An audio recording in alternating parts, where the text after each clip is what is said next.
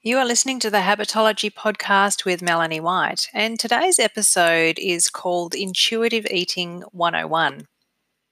This is one of my favorite topics, and it's been a lifelong journey for me personally. So I'm very, very attached to intuitive eating.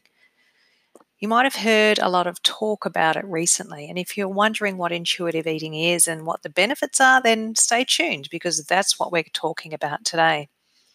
And before you listen to this episode, I might recommend that if you haven't already, go back to the previous episode number 61, where I discussed body intelligence, also known as BQ, because that really sets the scene for intuitive eating. Intuitive eating is a type of body awareness, which is the first pillar of BQ, and it also includes some of the other pillars. Intuitive eating is a concept that was developed by Evelyn Tribole, a dietitian and counselor, and Elyse Resch, a nutritionist. I hope I pronounced those names correctly. They define intuitive eating as a personal process of honoring health by listening and responding to the direct messages of the body in order to meet your physical and psychological needs. Wow. That's so powerful. It's a self care eating framework, and it integrates instinct, emotion, and rational thought. The authors of the approach call it a weight neutral model. And when you hear those words, instinct, emotion, and rational thought, you notice that what you're doing is trying to change the way that you think and feel about food by instead trusting your inner signals, your mental and physical signals, as a guide for what to eat, how much to eat, and when. I've been running a program called Downsize Me for the past several years, and a lot of what we do in that program is about intuitive eating. And that's one of the reasons I wanted to speak about this. It's so close to my heart personally and professionally, and it's a big part of the training that I've done in metabolic typing and which I've used with hundreds of clients. So let's talk about one of the key concepts here because I think there's possibly room for confusion when we talk about a dieting mentality. One of the things that intuitive eating proposes is to put an end to the dieting mentality. And I want to question what this actually means. What does this mean to you? What would happen if you put an end to the dieting mentality? Is it always appropriate? I've had a bit of internal conflict around this and around the idea of dieting or not dieting for some time. And it took me a couple of months of reflection around this until I got really clear on it. And so I'd like to share my ideas and my opinion on this, just to set the scene for what intuitive eating really is. Firstly and foremost, I believe that there are circumstances where it makes sense for some people to follow specific diets. And there are some examples I want to give you. Four examples, actually. Example number one is that many overweight people have a fatty liver and dysregulated insulin, and that makes it hard to lose weight. It makes it hard to get rid of cravings. And in some cases, a short period on a specific way of eating might be required to improve insulin sensitivity and to get rid of cravings. Said another way, it's pretty hard to get rid of cravings if you're still eating sugar.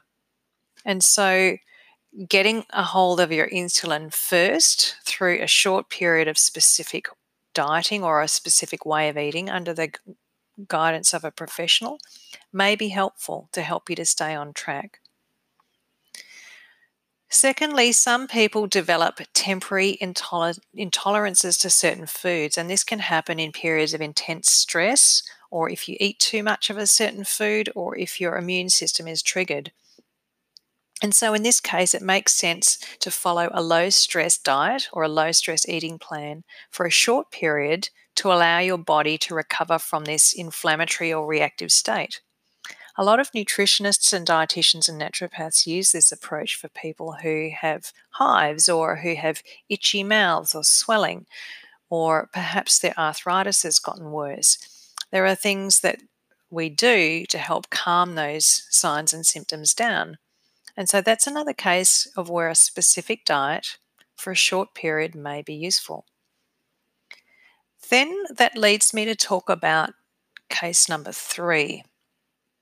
There are people who have gut health issues, sometimes permanent, and they might need to be either temporarily or permanently be on a specific way of eating, such as a FODMAPs diet or a high fiber diet or a diet for Crohn's disease or celiac disease, for example. So, in these cases, there are certain foods that simply don't sit well with people, and it may be a long term concern. And the fourth situation where a diet may be relevant is that there are people who have chronic lifestyle disease and they might need to follow a specific type of diet to manage their symptoms or condition so that it doesn't worsen, such as diabetes or the DASH diet for high blood pressure and heart disease. What I'm saying is this I believe in certain situations that some people do need to have a certain mentality around what they do or don't eat because it may affect their well-being. I'm talking about following a certain way of eating for the purpose of gaining specific health benefits or to avoid worsening specific health conditions. And that aside, those circumstances aside, if we look at what the word diet means, it really simply means the kinds of food that a person or animal or community habitually eats. So, to be clear, what we're talking about with intuitive eating is that we're aiming to stop being obsessed by food and eating habits. We're aiming to stop unnecessarily restricting ourselves. And we're aiming to stop having negative or harmful thoughts around foods or our bodies. We're aiming to take the emotion out of eating. Even if you have to be somebody who follows a specific type of diet for your health, you can still be an intuitive eater because you're listening to the signals your body's giving you that certain foods are not going to sit well with you. So, that said, let's talk about what the 10 principles of intuitive eating are. So that no matter who you are and what your health status is right now, you can find a way to eat in a way that supports good health by listening to what your body needs. Principle number one is to reject the diet mentality. And so, as mentioned, this principle is about ignoring the quick fix marketing and solutions that we're sold, and the promise that the next diet will work and solve all of your problems and make you feel better about yourself. The truth is, when we rely on someone else for the answer, we actually give them our power. And your body is designed to give you all of the signals that you need to eat in a way that nourishes and supports good health. It's a built in survival mechanism. So, any specific health conditions aside, you are actually the one who knows what best you should be eating and how to eat. Your body will tell you. Number two, principle number two in intuitive eating is to honor your hunger.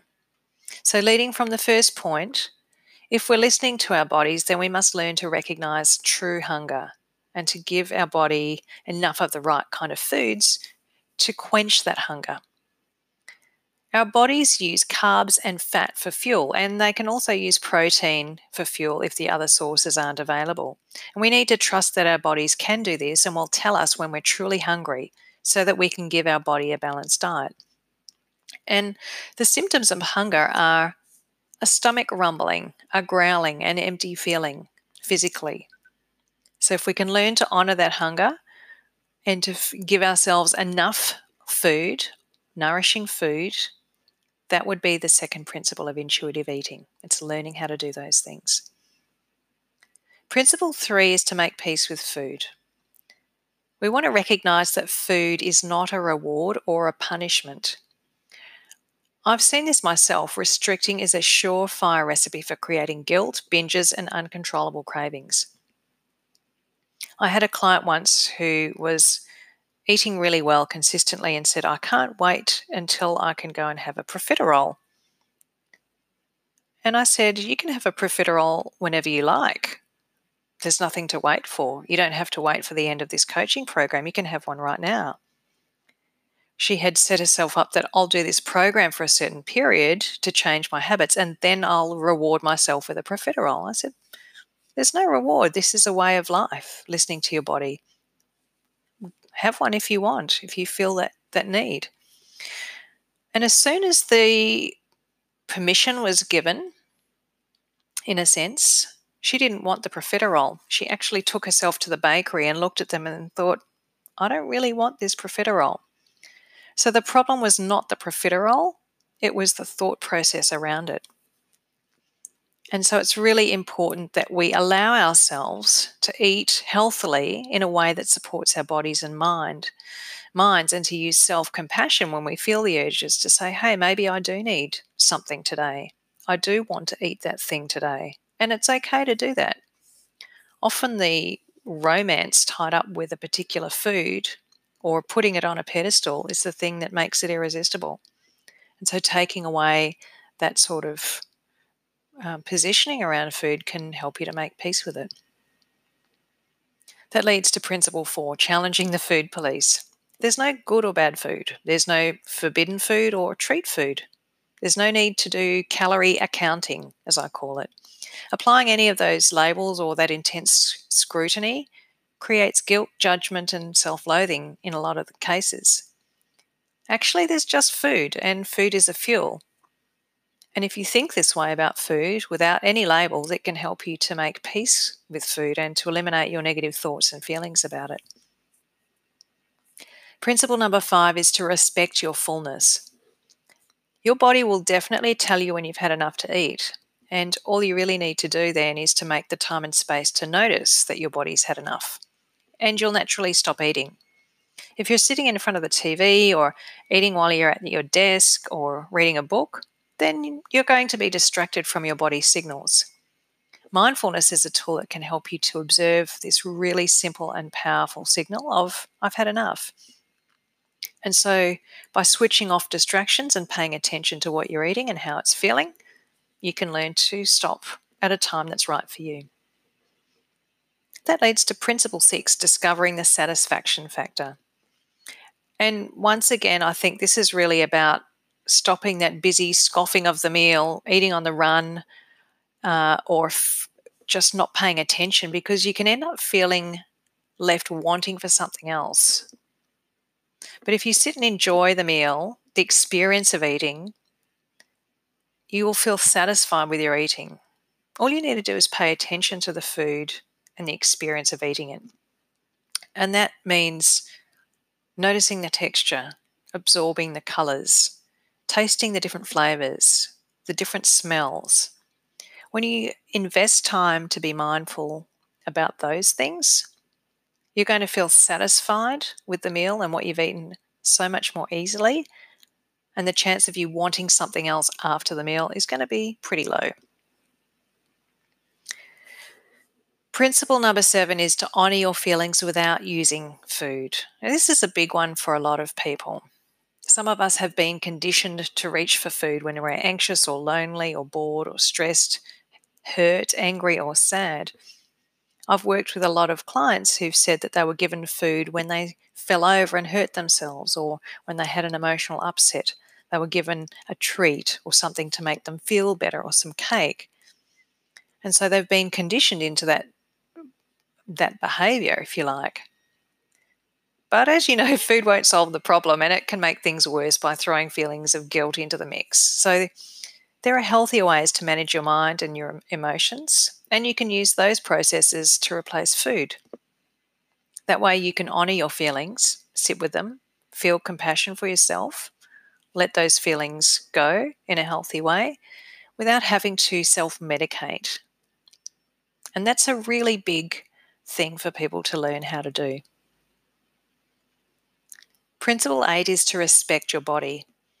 A lot of people think that a healthy body has to look a certain way. It has to be a size 8 and a certain height and a certain hair color and all those sorts of things. I found it really interesting to study metabolic typing because it really changed my perception of bodies and body image and what was fit and healthy. In that qualification, we learnt about the reasons why we're all different shapes and sizes and the fact that we're biochemically unique if you go back to that basic principle, our bodies, our physical bodies, are adapted to the climates that we originated from. People in cold climates tend to have flatter faces and have more body fat to help them resist the cold and survive in the cold. People in mountainous climates tend to be leaner and more muscular. And people in hot climates tend to be taller and thinner and have darker skin. So, your people and where they originated from in your genetic situation have an impact on what your physical body is today.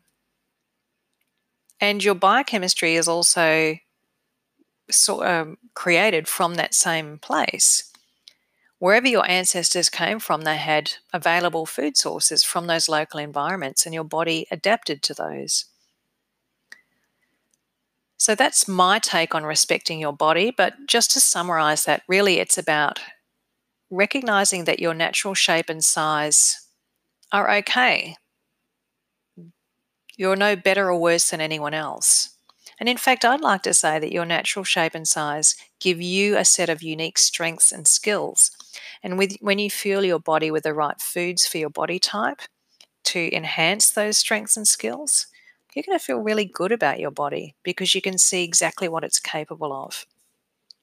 For example, I'm quite a thin body type. I have a small skeleton and I can't lift heavy things or do powerful things, but I can do quite well with endurance or stamina. And I tend to do better with slightly more carbohydrate.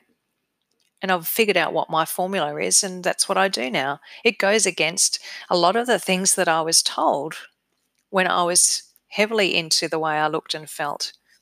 But I've learned to realize that my body operates best under certain conditions, and I can get so much out of it when I fuel my body the right way and when I exercise in the way that suits me. In contrast, I know people that are no good at endurance, but are really good at power and strength type activities. And we complement each other. There's no better or worse. I'm not better than anybody because I'm skinny, and I'm not worse than anybody because I'm skinny. We all have different strengths and capacities. And respecting your body is not about comparing with anyone else, but understanding what's great about your body, what it can do for you, and how you can best use it. Principle number nine is about exercising and feeling the difference. Further to this, each person does best with a different type of exercise. This is me adding on to the intuitive eating framework. They talk about exercising for more than just losing weight. And I guess I'm adding that your physiology gives you clues as to which exercise might work better for you, but also to consider the level of stress that you're experiencing, your stage of life, and what you enjoy doing. If you're only exercising to lose weight, then you're going to be missing out on a wealth of other benefits like managing stress, getting endorphins, building strength, being flexible, having agility, building stamina, and maintaining your mobility and balance. So, this principle is about looking for your other motivators or goals around exercise, things that help you to feel good about exercise. And you'll quickly learn to love it if you do that. Principle number 10 is to honour your health. Finally, remember that nobody has a perfect diet. One meal will not throw off your entire life. If you choose foods that help you to feel strong, clear, capable, and well, then you're in the right place. You're honouring your health. And if you do that most of the time, it will make healthy eating so much easier and you'll be able to turn it into a habit that you love. Know that the one or two or three times a week that you don't follow a perfectly healthy diet is totally okay. It's normal, it's human, and it's not going to take you away from your long term health. So let's just summarize what we've talked about in this episode. I've discussed the 10 principles of intuitive eating with a bit of my take and opinion in there. But to wrap things up, you can see that the principles of intuitive eating really come down to body awareness, body knowledge, and body engagement. In other words, they're intrinsically tied with the principles of BQ or body intelligence, as discussed in episode 60 of the podcast. The skills and tools that might help you to become an intuitive eater are mindfulness, thoughtfulness, thought watching, and thought change modeling. So, changing your relationship with food is more than just making a plan and doing it. It's great to take action, but you also need to unravel a lot of your mental patterns and beliefs so that you can let go of your past behaviors and start taking positive actions in the right direction. If you would like help with intuitive eating or eating in general, you can visit www.melaniejwhite.com and visit my contact page and send me an email. I'm more than happy to talk to you about what you might need and help you find something or somebody to help you get started. Thanks for listening. I look forward to seeing you in the next episode. And bye from now.